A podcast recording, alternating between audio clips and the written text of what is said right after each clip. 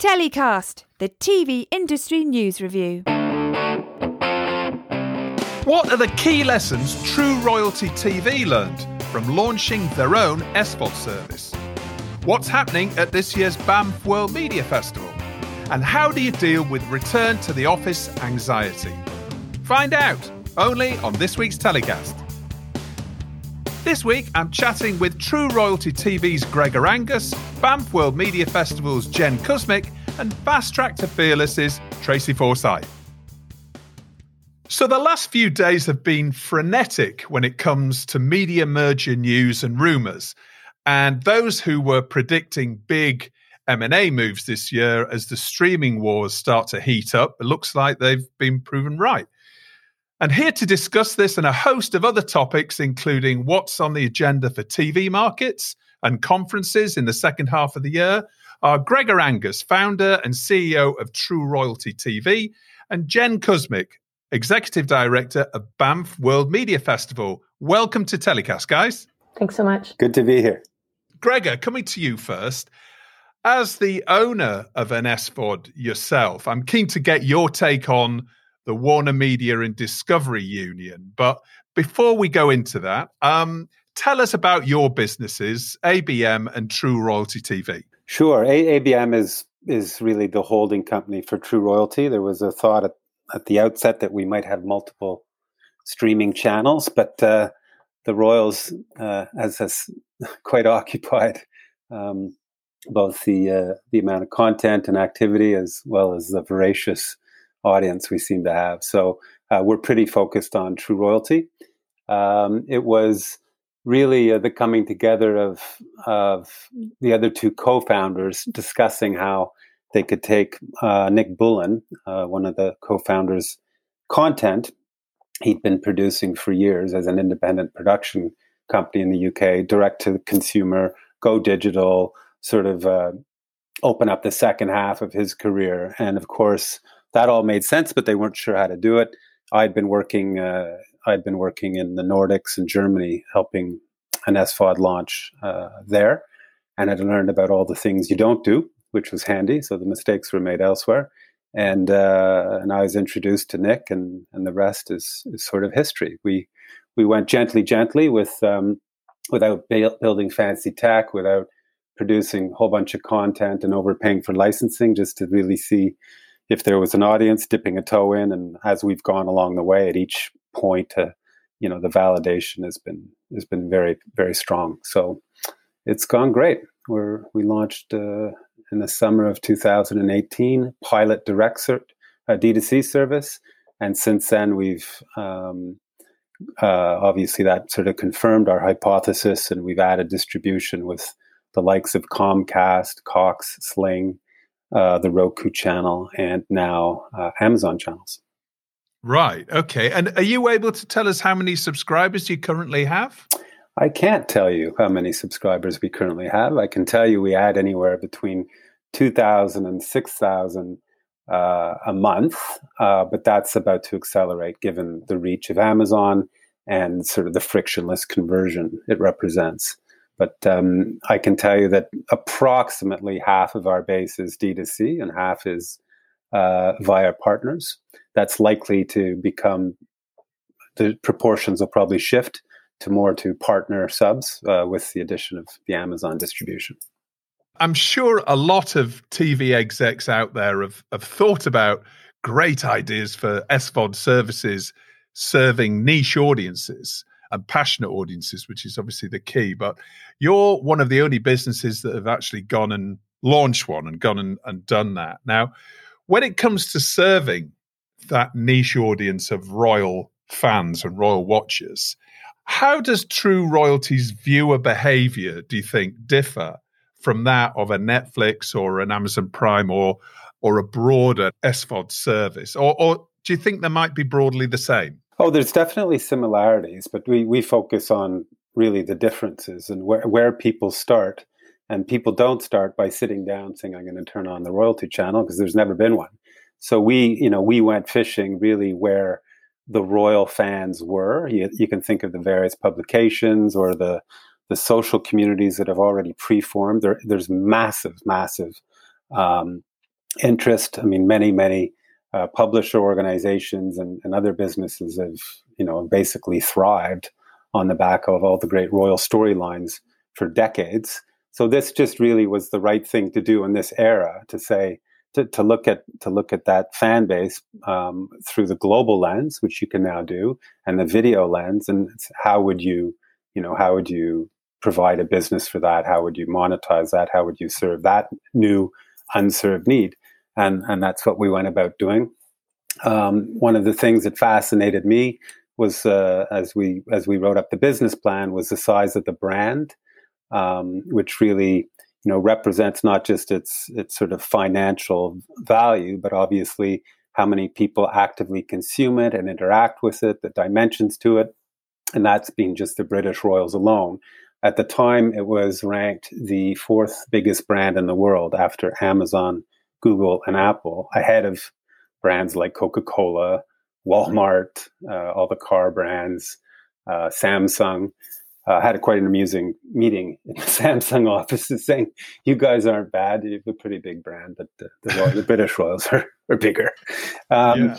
So it's you know it wasn't like a this really marginal niche. Um, it was a it was a very active fan base, actively consuming this content, and there was obviously a new generation of royals and then we've also taken you know taken it through the international and historical lens as well so we don't mm-hmm. just talk about William and Kate. We talk about Henry VIII. We talk about uh, you know the Romanovs, uh, Thai royals, and so on and so forth. And and uh, it's sort of endless as you as you go around the world and back through time. For our international listeners, because we, we have lots of listeners from right around the world, the gateway content, if you like, is presumably the British royal family. But actually, you're you have content that that focuses on royal families around the world, or is it or is it mainly Brit focused? No, we do. We have you know Japanese emperors, Maharajas. We have uh, uh, Nordic, Spanish royals, and and we're adding. Uh, we're very actively now adding to that um, that part of the library. Um, but it will be as we go beyond the current countries we're we're active in, which are Canada, Australia, the UK, the US, New Zealand, and Ireland, very Anglophile as we go into other countries, we won't just expand um, sort of from volume, we'll expand monarchies and, uh, and add dimensions to the content. Now, as you touched on just there, one of the benefits of running an SVOD focused on royalty is that there's no shortage of real world royal news. And obviously, the crown probably doesn't harm things either. How has Megxit and the Duke of Edinburgh's passing recently. How's that affected subscriptions and viewing and traffic and overall interest in True Royalty? On, de- I think on demand is a great word for the era, era you're in because it's really whether or not you're in demand. Uh, as you know, you're not getting present. We're not getting presented by any broadcasters uh, in a schedule. Um, it, it has to be when there's demand for what we're doing or what we are or who we're talking about. And you know, taking Philip Prince Philip's passing, or as you say, uh, all the noise around the Oprah interview, and and and ever since then, uh, there's just an incredible demand for that kind of content, and so we've tried to align our, you know, our marketing push towards that demand, and we're operating much more in bursts, and and uh, I operate and we operate the business obviously on the cost of ac- acquiring each and every subscriber. And that went down two to threefold through the period of March and April. We were bringing in, uh, you know, two to three times the volume of subscribers. They were uh, costing us half to a third of what they would typically cost. So we wow. and, and we didn't have to do fancy, complicated marketing. We would just put out trailers to some of the Prince Philip documentaries or some of the stuff around the backstory to Harry, and and it's incredible um, how people just it was it was just exactly what they were looking for. That was the mood they were in, and we don't necessarily do that in a TV environment. We do that in a in a social media environment. We you know which is a natural place or a news environment uh, on on the web with publishers or otherwise. Well, I guess from your perspective, you know, keep your fingers crossed for more and more royal news, like more and more uh, Oprah interviews or, uh, or, or similar pieces of activity. Well, they, they never let you down, as as my partner says. It's it's the gift that keeps on giving in many ways. There's just so many fascinating characters with so many fascinating stories, and you know, soon there'll be a whole new generation. And you look at George and Charlotte, they're going to be pretty interesting characters themselves. So there's a lot of runway. And speaking of royal news, now last week saw the publication of a damning report into the BBC's world shaking Martin Bashir, Princess Diana interview for Panorama. And it found that the interview was obtained by a, a, a campaign of fraud and deception. And the royal family itself has been swift, unusually so, unusually vocal in its response, with the Duke of Cambridge blaming the BBC's failings for fueling his mother's paranoia, worsening his parents' relationship. And it said that that interview should never again be broadcast. What, what are your thoughts on the Bashir interview? And do you think it should ever be aired again? Well, I think it's a horrible situation, and any time something is done in a you know a morally questionable way or, or lacking basic human or business ethics, it's not really acceptable. You know, it's ultimately it's for profit or fame on the back of doing something crooked. So that's sort of where I stand on that one. It's not okay. Um, now, to to think about the product of that and and showing it to the world again, it, a it's already out there in, in many places where you could probably see some of it or or all of it even, uh, but be to actively be broadcasting that as an event um, to show that interview with that purpose, I think is probably wrong. I think to to have it more as part of a case study of of how not to behave um, and to abuse of of uh, people and in the media would be interesting. You know, outtakes of it to pro- provide as content, use it as a case study, as uh, as one of my colleagues uh, had suggested in a conversation I was having with him. I think that would make sense. But to make an event of it again, I think is is probably not very correct. Yeah, and that's what Tim Davie, the director general of the BBC, was saying this morning. Is that you know they don't intend to broadcast it again in its in its entirety, but you know, clips of that interview are important, I think, for context, even in the context of showing that it was obtained by fraud and deception. Um, it's important to to keep that as as library, I think. But it's a it's a fascinating and you know fairly damning uh, indictment of that interview, and and obviously it caused a huge amount of damage, and I'm sure a lot of that is is reflected on uh, on True Royalty when it comes to programming coming on to the news last week of this Warner Media spin off and the merger with Discovery to create this new content powerhouse. As an SVOD yourself, how are you looking at this? Do you think that it's going to affect you in any way? And how do you think it's going to affect the wider streaming wars? I think it's a, uh, very exciting and uh, it's sort of right on schedule. As you said at the top of the call, we you know, a couple of years ago, we were thinking, oh my goodness, all, it all looks like they're going to try and make the shift to streaming and, and do that migration without their businesses collapsing. Then, of course, COVID hits and they entered the market and things got accelerated. The, the behavior, uh, you know, the curiosity to try the various new streaming channels was there. The time was there to do it at home. So everything accelerated. And of course, what was predicted in the following year is exactly what's begun now the consolidation and there there will be more of it. I think the you know the tech, the big tech giants are going to be right in the middle of it.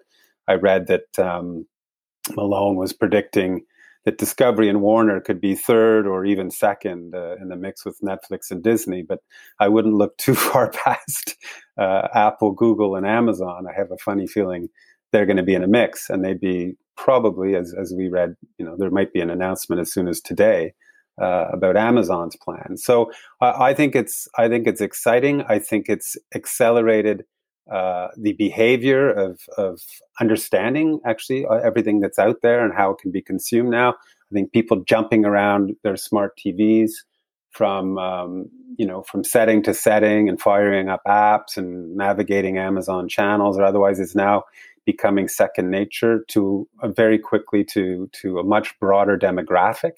So all of that stuff's great for us because it's just the, it's the shift to streaming. It's the shift to having your personalized on-demand choice of content that's happening, which plays into what we're providing to the people that are interested in what we have. Alongside of that, we've had to go very fast to obviously work on the content, but but to get the distribution um, in place, which uh, has been the big part of what my focus is. And you know, I, I, suspect that in eighteen months, after the sort of the nuclear war has played out a little more, and there's been a little more consolidation, we'll be in a place where we become quite interesting to be partnered with, or even invested in, or or acquired by whatever we'll be calling these companies by then, whether they're Netflix, Amazon, whatever Discovery Warner becomes. If Apple not, Flix, maybe Apple, Apple Flix. Flix or Comcast, AMC, Viacom, or yeah, I mean, I, I, I wouldn't, as I say, I wouldn't count out Apple or Google too quickly. And so, from your perspective, it's kind of a rising tide lifts all boats, right? I mean, it's it's it's all about getting people into the habit of accessing content via subscription services, via different devices and apps, and just getting them used to to watching non-linear TV. That's right. It's it's just been an accelerator, and it's one of the premises of the business. But it's been an accelerator, and everyone at the same time figuring out how to get Disney Plus sort of taught them how to do it. So then, if they did decide they wanted something called True Royalty, they they know how that works. There's lots of great ideas out there. There's lots of niches. There's lots of you know passionate fans of certain things. You know whether it's music or whether it's uh, whatever type of pursuit. Uh, and, and lots of lots of execs must be thinking about launching an SVOD. But what are the key lessons that you've learned since launching True Royalty? And what would be your advice to those thinking of starting their own SVOD in a particular area? It's quite normal to come from a place where it's it's production and and the the contents come from a production world where they've produced amazing stuff of all sorts of flavors and types and genres but there's they don't necessarily aggregate up into a clear proposition right? And and ultimately when there's going to be a whole bunch of a la carte channels which streaming channels are uh, like ours anyway is you have to have a brand in front of it. And the brand has to simplify the selection process, the buying process, the, the decision process. Say, what do I want to watch now? Oh, I love the Royals. You can go find Royal content in quite a few places uh, with Viacom, with Discovery, with Netflix, with Amazon. But if you're genuinely a fan for that, like I am for tennis, and if I feel like watching a tennis match that's happening in Shanghai, I like to have tennis TV available to me when I want it on demand. And it's exactly the same kind of relationship. So I think you've got to have a crisp, crisp proposition, which becomes your brand. And that needs to be aligned to a sizable, addressable, and serviceable market.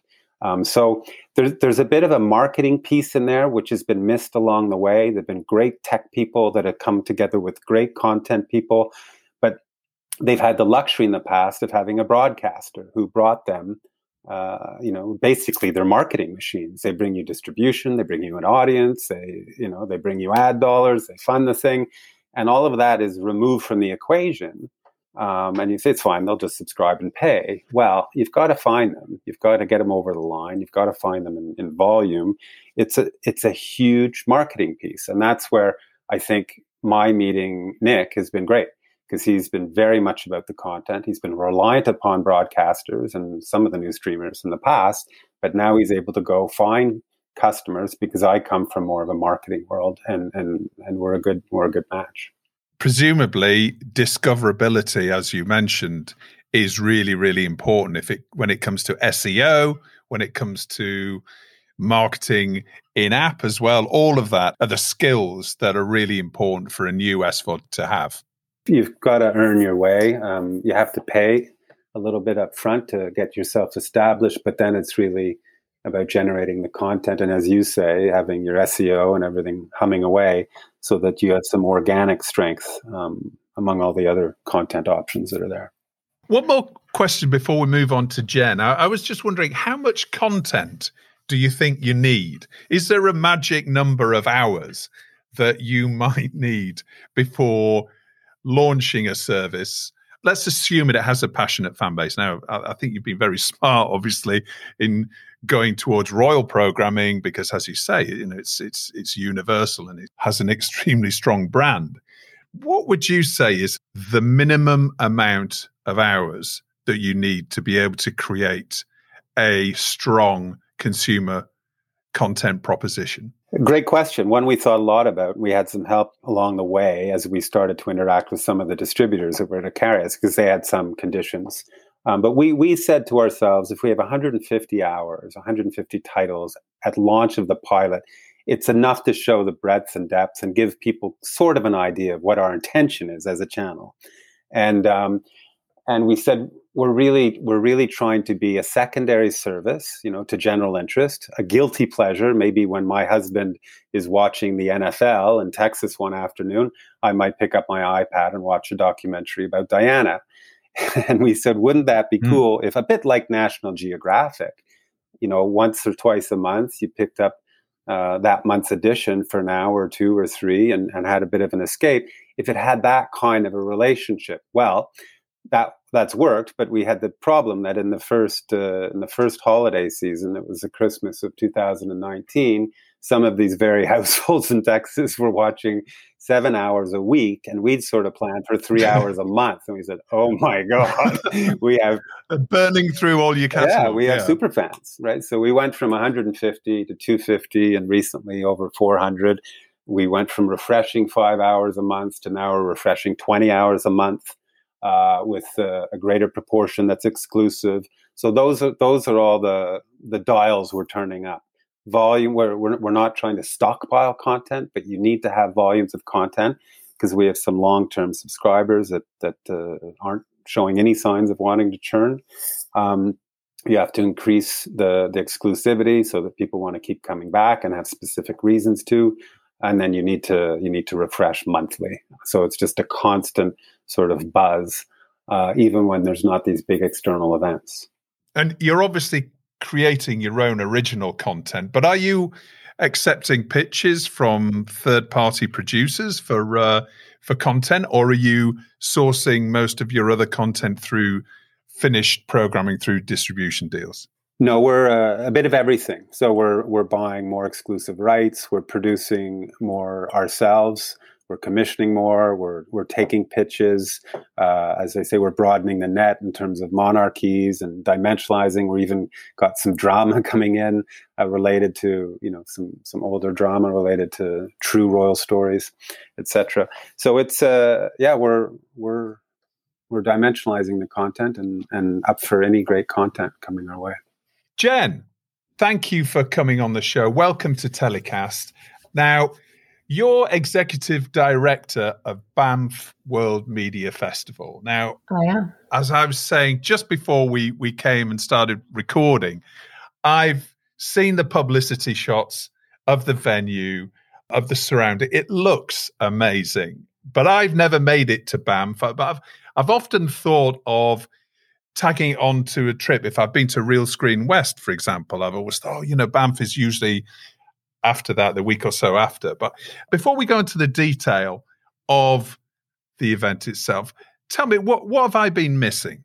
Well, yeah, you know what? Banff is probably the most beautiful place on the planet. And uh, what we like to say at the festival is that we need to, in terms of the programming, in terms of the people that come there, in terms of the experience that our delegates have, we have to live up to that view. and uh, you know, I it, it, which is second to none. And and I like to think that the festival is second to none. It's been this is the 42nd year of the Banff World Media Festival, and it, it, has always been a place and continues to be a place where key figures in the in the media industry come together with the wider industry. You know, you build relationships, you discuss pressing issues, do business, and and also, of course, celebrate the best programming in the world. And that's that's part of our Rockie Awards. Um, I think you've been missing, uh, you know, the legacy perhaps. Um, you know, in the early days, everyone from you know Sir Laurence Olivier, Gregory Peck, Bob Newhart, Kate Adie, Walter Cronkite, Sir David Attenborough, you know all the studio heads, um, and then today some of the most prominent executives and creators gather uh, in Banff, whether it be in the mountains, in the Rocky Mountains of Canada, or uh, virtually these last couple of years. So this year we have, you know, speaking at the festival, Ted Sarandos, Tim Davie, Ava DuVernay, Maverick Carter, Kevin Feige, Simu Liu. Um, really, just and that's that's just a taste. I, I, it really is a coming together of the, you know the some of the biggest names in the industry, but also some of the the most exciting up and coming creators, directors, showrunners, writers, uh, all coming together. And, and it's a place where conversations happen and, and where relationships are built. No, it sounds like the Davos of TV. Um, I mean, t- tell us a little bit about the heritage, if you like. So, how did it start, and how did the festival grow? Was it was it purely TV, or is it film as well, or is it is it purely on TV? And if so, what kind of genres of TV does it focus on? Well, yeah, it is. I mean, and when we say TV, uh, I, that pretty much means anything on any screen, anywhere, anytime these days. Um, and, yeah. and I will certainly say, yes, it was initially called uh, in 1979 launches the Banff Television Festival, renamed to the Banff World Media Festival. Um, you know, over a decade ago, I think, uh, just to encompass everything that is on screens. Uh, and and now even more so, you know, the festival is certainly very squarely centered in what we traditionally would call television series, but also features, one-offs, um, and you know more and more conversations around the festival, especially this year, are, are being centered around around film, around feature films, or around with all the windows collapsing and, and the way that the industry is going, and you know how the streamers have impacted the industry. It's a screen is a screen, and eyeballs are eyeballs. So I would say that Banff um, definitely encompasses everything on every screen. Um, we even sometimes get into gaming and uh, and uh, the discussion around advertising and, and marketing in, in the industry too. Um, but I, I, think at, at its very core, uh, it is about that the the creation of new content. Um, that is that is something that really differentiates Banff from almost anywhere else. You know, there are other markets and conferences in the world that um, are often focused uh, on finished programming, or there's a large contingent uh, of finished programming sales that happen. And while that does happen at the festival, absolutely our, our unique uh, position in the industry is that it is an ignition point for new partnerships and, and new content that comes together with that that melding of both the creative and the business sides of the industry. Right. So it's the place to pitch. It is the place to pitch, absolutely for sure. Well, we'll uh, talk about that uh, again in a in a second. But obviously, Banff in a beautiful, beautiful environment. Unfortunately, we're living in still living in COVID times. You know, some of us are be are sort of exiting you know lockdowns faster than others. And obviously canada's had uh, had issues with with covid just like everywhere else on the on the planet. You presumably ran last year's event as a digital only and that's the same this year right that's correct. Um, we found out, uh, you know, really weeks before the festival last year that that it was going to be something that, that we were going to have to cancel, like so many other events around the world, and and we did, and we pivoted, and, and I'm really super proud of, of what we created last year, which was an outstanding program of, of both meetings and um, you know speakers, master classes, panels, etc. I'd say if if last year was uh, about uh, building the plane while we were flying it this whole past year has been about building a better plane. right. So it is it is the second year of, of the virtual festival um, this year, and uh, I'd say that that tenet holds true. You know, we we still in this uh, in this environment want to want to hold up to what Banff is and what it's meant to be, and and to that the the standards of of that incredible place and view. Mm. And so I think we've built a program that exemplifies that it's the place to pitch. And we've found that as everybody, you know, can't meet up in person, then actually virtual pitching has been successful to a certain extent. I think people have just made it work for, through necessity. And actually, you know, some people that we've had on the show over the past few months have found that they were able to access execs that they'd never usually you know, be be able to access and pitch to. So there have been some benefits in in in some places. What have you learnt then from year one in in terms of a digital event, uh, digital Banff? What have you learnt that you're going to be implementing this year to to improve the experience for for delegates? I think what we learned is that we have to stick to the heart and soul of what we do. Um, you know, we we know our value proposition, and which for Banff is is bringing people together for inspiration, for creativity, and, and for business to meet. And so, with every single decision that we've made in creating you know this virtual conference platform which which we've put incredible resources into over the last year and, and i think it really is unique to anything out there in in the world frankly um, but it's all been centered around what um, we all need which is is networking new relationships facilitating meetings and uh, it's interesting. I was I was listening to this podcast, um, you know, a couple of uh, an episode a couple of weeks ago, talking about you know what we're all missing. We're all missing those sort of happenstance meetings when you're walking down the croisette or at the at the bar at a conference. And and i think one of the things that we've created is this amazing virtual delegate lounge that is sort of drop in but also we're programming meetups and events around you know scripted or come meet the rockies nominees or i'm a producer looking for a distributor i'm a writer looking for a producer those kinds of things that aren't just you know, we have thousands of preset meetings that you can sign up for to meet with buyers and pitch and do all of those things, but also this whole platform where you can request video meetings with each other and then this delegate lounge that that does really aim to replicate that experience of, you know, just happenstance meetings that can lead to an amazing conversation and and a new relationship and and new projects being born. So, in, in practical terms, if I'm on your platform and I can see and I'm I'm a producer, let's say, and I can see a commissioner is actually in the lounge at the same time. I can potentially, you know, virtually go up and, and grab them. How do I recreate that happenstance situation that you just mentioned?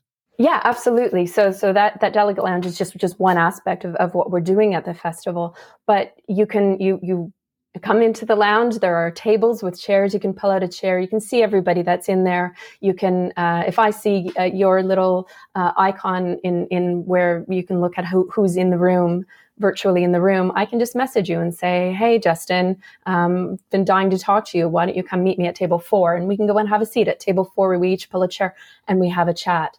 Um, it's really that simple. Uh, you know, and and we've also re- replicated something really interesting. You know, when when we have those really big um, keynotes and panels. And this year we've got some amazing ones with with Ted Sarandos and Maverick Carter and Kevin Feige and Channing Dungey and just Tim Davie.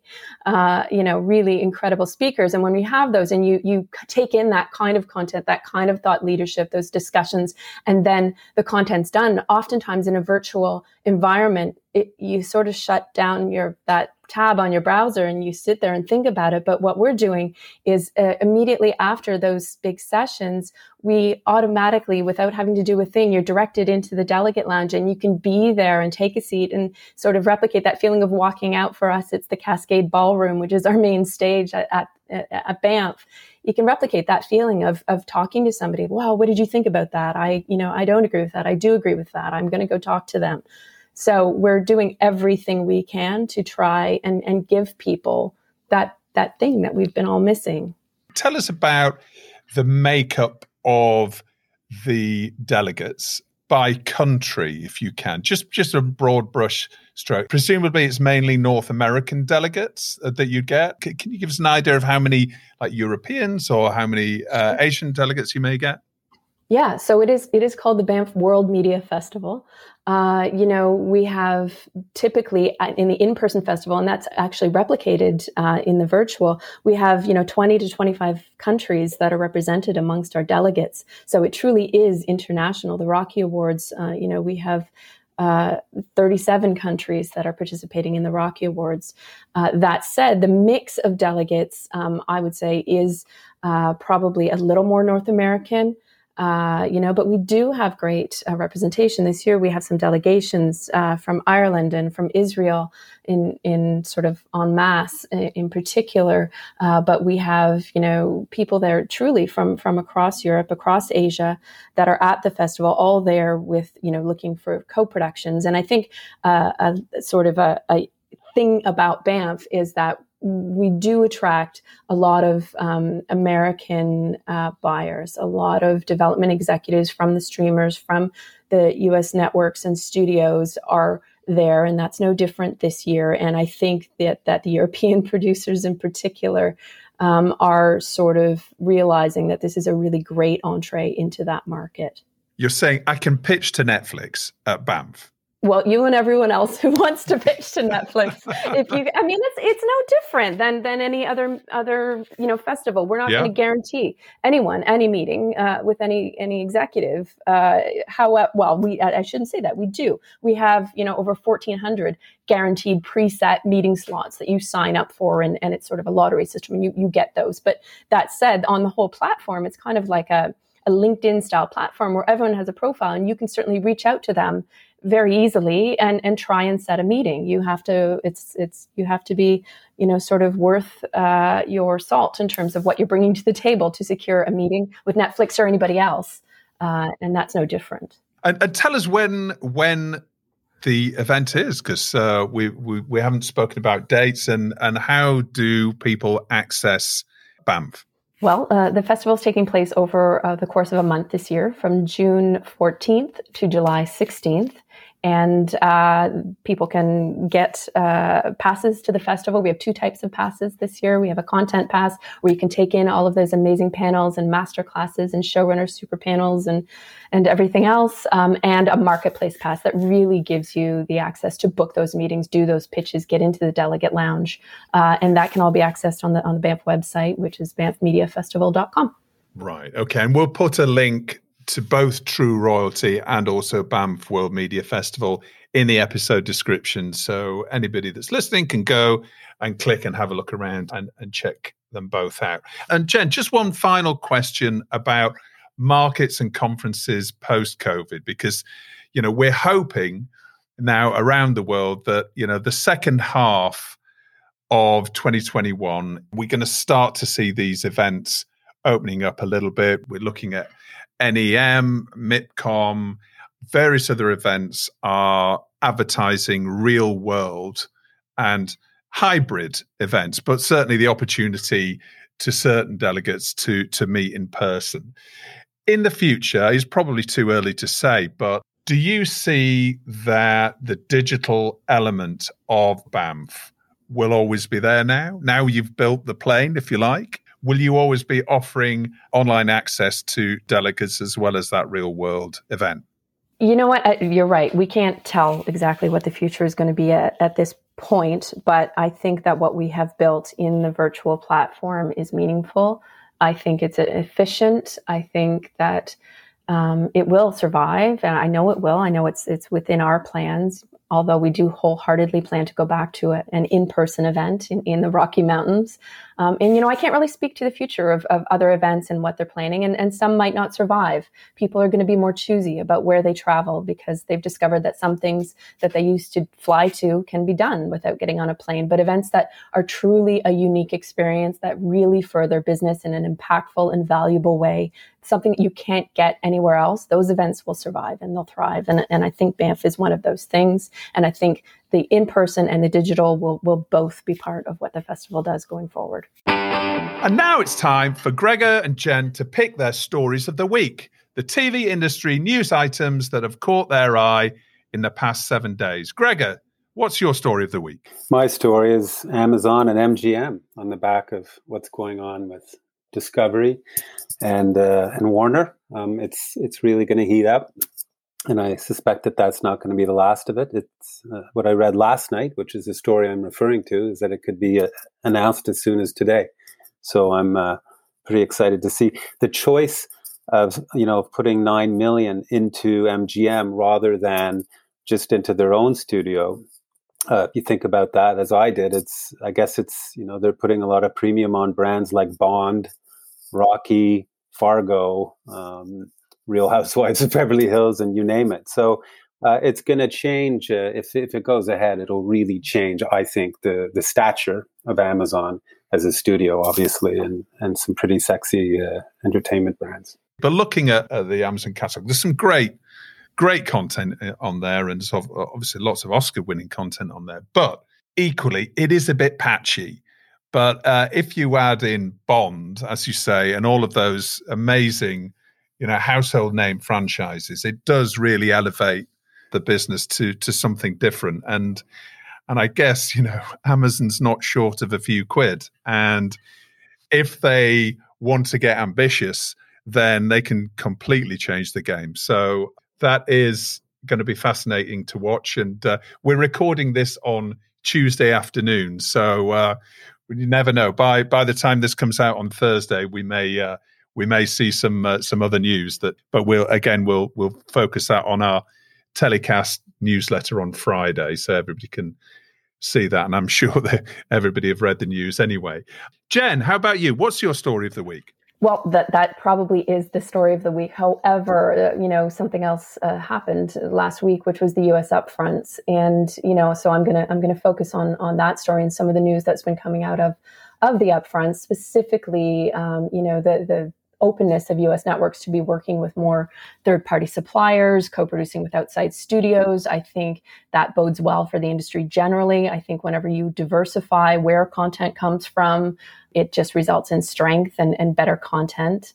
Studio heads were talking a lot last week at the upfronts about a, a commitment to diversity and inclusion, you know, attracting and cultivating and retaining authentic, underrepresented voices. And, and this is a movement, not a moment. It's not lost on me that this is the, the one year anniversary of the killing of George Floyd. And this is something that, that the industry as a whole has, has committed to. And, and I hope it's, I hope it's true. And I, and I want to believe this is going to be an ongoing endeavor for the entire industry, uh, you know, and and I just think that that events like Banff are what we do. Um, you know, we have programs, our Diversity Voices program with Netflix, and and our Banff Spark program. This year, we're going to have 300 Black, Indigenous, and people of color creators, producers at the festival not newbies accomplished vetted talented producers and creators and and if um, the studio heads and if the the leaders of the industry are are are true and and you know endeavoring to truly make change i think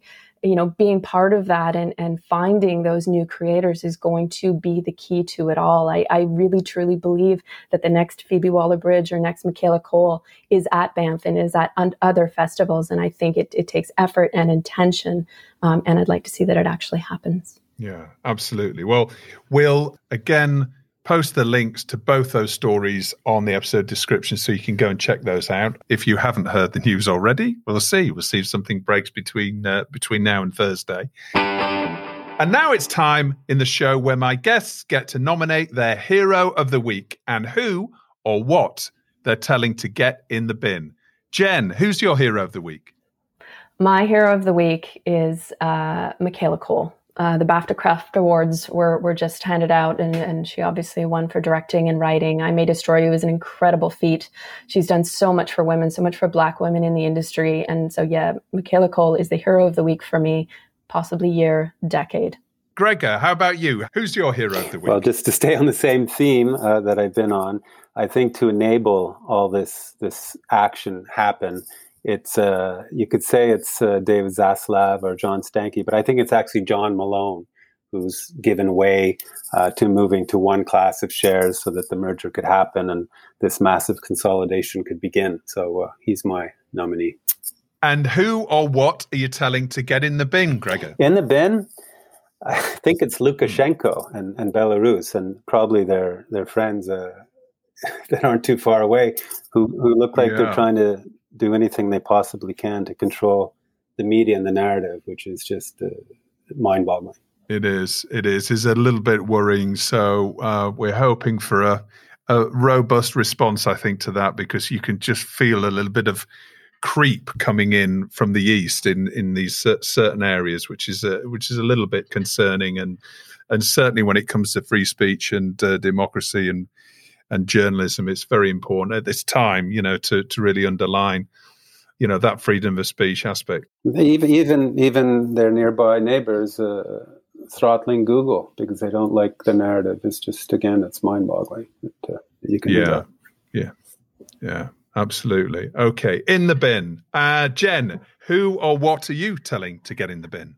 Well, there are some some similar themes, and, and I'm going to tread into Gregor's territory just a touch here. Um, but I think in the bin is is Martin Bashir, the bombshell surrounding the falsifying of the documents to secure that infamous interview with with Diana. You know, obviously the BBC has taken responsibility, offered unconditional apology, but when things like this happen and are revealed, it it, it can erode everyone's trust in in venerable news organizations. And God knows we need to be able to trust in the integrity of organizations, um, you know, like the BBC and others you know and when you talk about journalism and, and integrity i think that that whole thing needs to go in the bin uh, once it's properly dealt with of course absolutely and you you just know some of these uh, regimes are just going to hold up the this as a as a flag, aren't they? You know, it's uh, when it comes to the BBC's you know uh, uh, reputation. It's just you know it's just a, such a shame for so many reasons. Okay, Bashir in the bin. Jenn, Gregor, thank you so much for your time and coming on the show. It's fascinating to hear about Banff World Media Festival and all the best with True Royalty TV. Great to speak to you and best of luck with everything that you're doing. It's been lovely. Thanks so much. Thank you, Justin. Great to meet you, Jenn. Uh, good luck with everything. Likewise. Take care. And it's time to welcome my final guest of the week, Tracy Forsyth. Great to have you back on the show, Tracy. How are you? I'm well, thank you. Wonderful to be here. Everybody's starting to return to work, you know, uh, slowly but surely. Lots of people, we're hearing that people are returning back to their offices across the TV industry. Some are, some aren't, obviously, but uh, everybody's different and everybody's uh, seems to be returning at different stages. Is that what you're feeling, Tracy? Is you, you, you hearing that from people? Definitely. I've had so many different conversations with people, and everybody is feeling very differently. Um, you know, some people are anxious about actually physically um, going into the office, and others are, have been expressing anxiety about what to say to each other. Like either they're going to get they feel they're feeling tongue tied through lack of socializing in person um, from the last year, or they're feeling oh, well, actually, I've had a really good year, but I feel awkward about actually admitting that and saying that to people um, in case they've had a terrible year. So there's a lot of sort of treading on eggshells when it comes to relating to other people and also a lot of sort of physical uncertainty about you know the environment you know just being in different environments and you know some people i know have, have found found it exhausting going out of the house and and mixing and mingling with other people coming home flopping out because they're not used to that level of engagement. So i think it's just really important to remember that it took us sort of well over a year to to get into things and to adjust. So to to not expect an inst- instant transformation the other when we come out of it. And this past month or past 6 weeks i have been planting loads of actual real life seeds in a little temporary, um, you know, one of those pop up greenhouses. Well, it's too big a word to say greenhouse. One of those little shell things with plastic over it in my in my backyard uh, because we have an allotment. We're you know we went on the council waiting list for five years and finally got an allotment. And so each year I plant loads of seeds and in the hope that they will grow and then when they're big enough put them out into the allotment and what I, I, was doing this the other day, and I, I, I always have, I have all these hundreds of little pots, and I plant lots of things, and I always think I'm going to remember what I planted where, um, and then don't. So it's always a bit of a surprise to me what actually comes up. And so um, this time I was just seeing the first few of the uh, beans come up, and those little guys come up like in a little they they curl up a stalk and then two leaves unfurl and even though um, i'd pretty much planted the same kind of beans or the same beans from the same packet into the same trough they were all coming up slightly differently and I thought, God, isn't that interesting? Is that um, even though they were planted on the same day, they've been put under the same conditions, they've been watered the same amount, they had the same soil, they all come up differently. And it just made me think how much like those little seeds we are with regards our return to the to the new new normal and the return to the working environment outside of our home is that some of us are shooting straight up spreading those those leaves and um, growing like the clappers and others are you know um, curling very very slowly out of the soil and some are still refusing to come up. You know i just took great inspiration from that to say you know what? It's all absolutely fine. You know we we are all very different. We all have a different approach. We all have a different um, feeling inside us about how to return to the new new normal. And we are all going at our own pace and if we are not feeling like cartwheeling down old compton street um, but rather sort of actually keeping the onus on working from home if possible or avoiding the office then that is absolutely fine. I think the the thing is is that we like those little seeds once they all come out in their own time and get planted, they are all likely to grow into hopefully big strong bean stalks and produce the same type of bean. So they will all get there in their own time and reach the same destination and and and likewise whatever that destination for us is whether it's just and i think it should be sort of ensuring our own well-being and and and peace of mind and our own physical and mental health should be the end we will get there in our own time and don't either feel pressured to be like somebody else and to to feel that you should be you know shooting out of your little pot um, uh, and and and the other way around is that don't feel that just because you are uh, shooting out of your little pot that that there's anything wrong with the people who don't want to go as fast as you do. Um, so I think my my big message is is that you know we are living organic beings in the same way that those little seedlings are. We all grow differently, and it's it's it's both to sort of respect yourself, respect your own desires and wants and and needs and also just to respect the the desires and needs of other people. It's a really good analogy tracy because uh, i mean I, at the weekend i went to the football match for the first time in i think it's about 14 15 months. And i have to say that i was a little bit uh, anxious when I was going through into the gates and going in there, and there was there, there was still only letting a few thousand people in, but a few thousand people after this amount of time is quite strange to be in that environment and uh, you're still very very mindful of your own space and uh, people have, uh, will no doubt feel that in different ways when it comes to you know pub- public transport in london we have the tube obviously and lots of different uh, cities around the world have public transportation systems and a lot of people might not quite fancy getting on those right right at the moment. No, yeah, and it's exactly. I mean, I think if you think um, maybe how strange it was to go into lockdown at the beginning and look out of your front, you know, you look out of your window, your front door, and think, oh, there's no, there's no movement out there. You know, in the same way that suddenly going into a large crowd or a place, a busy place, will will seem alien at first.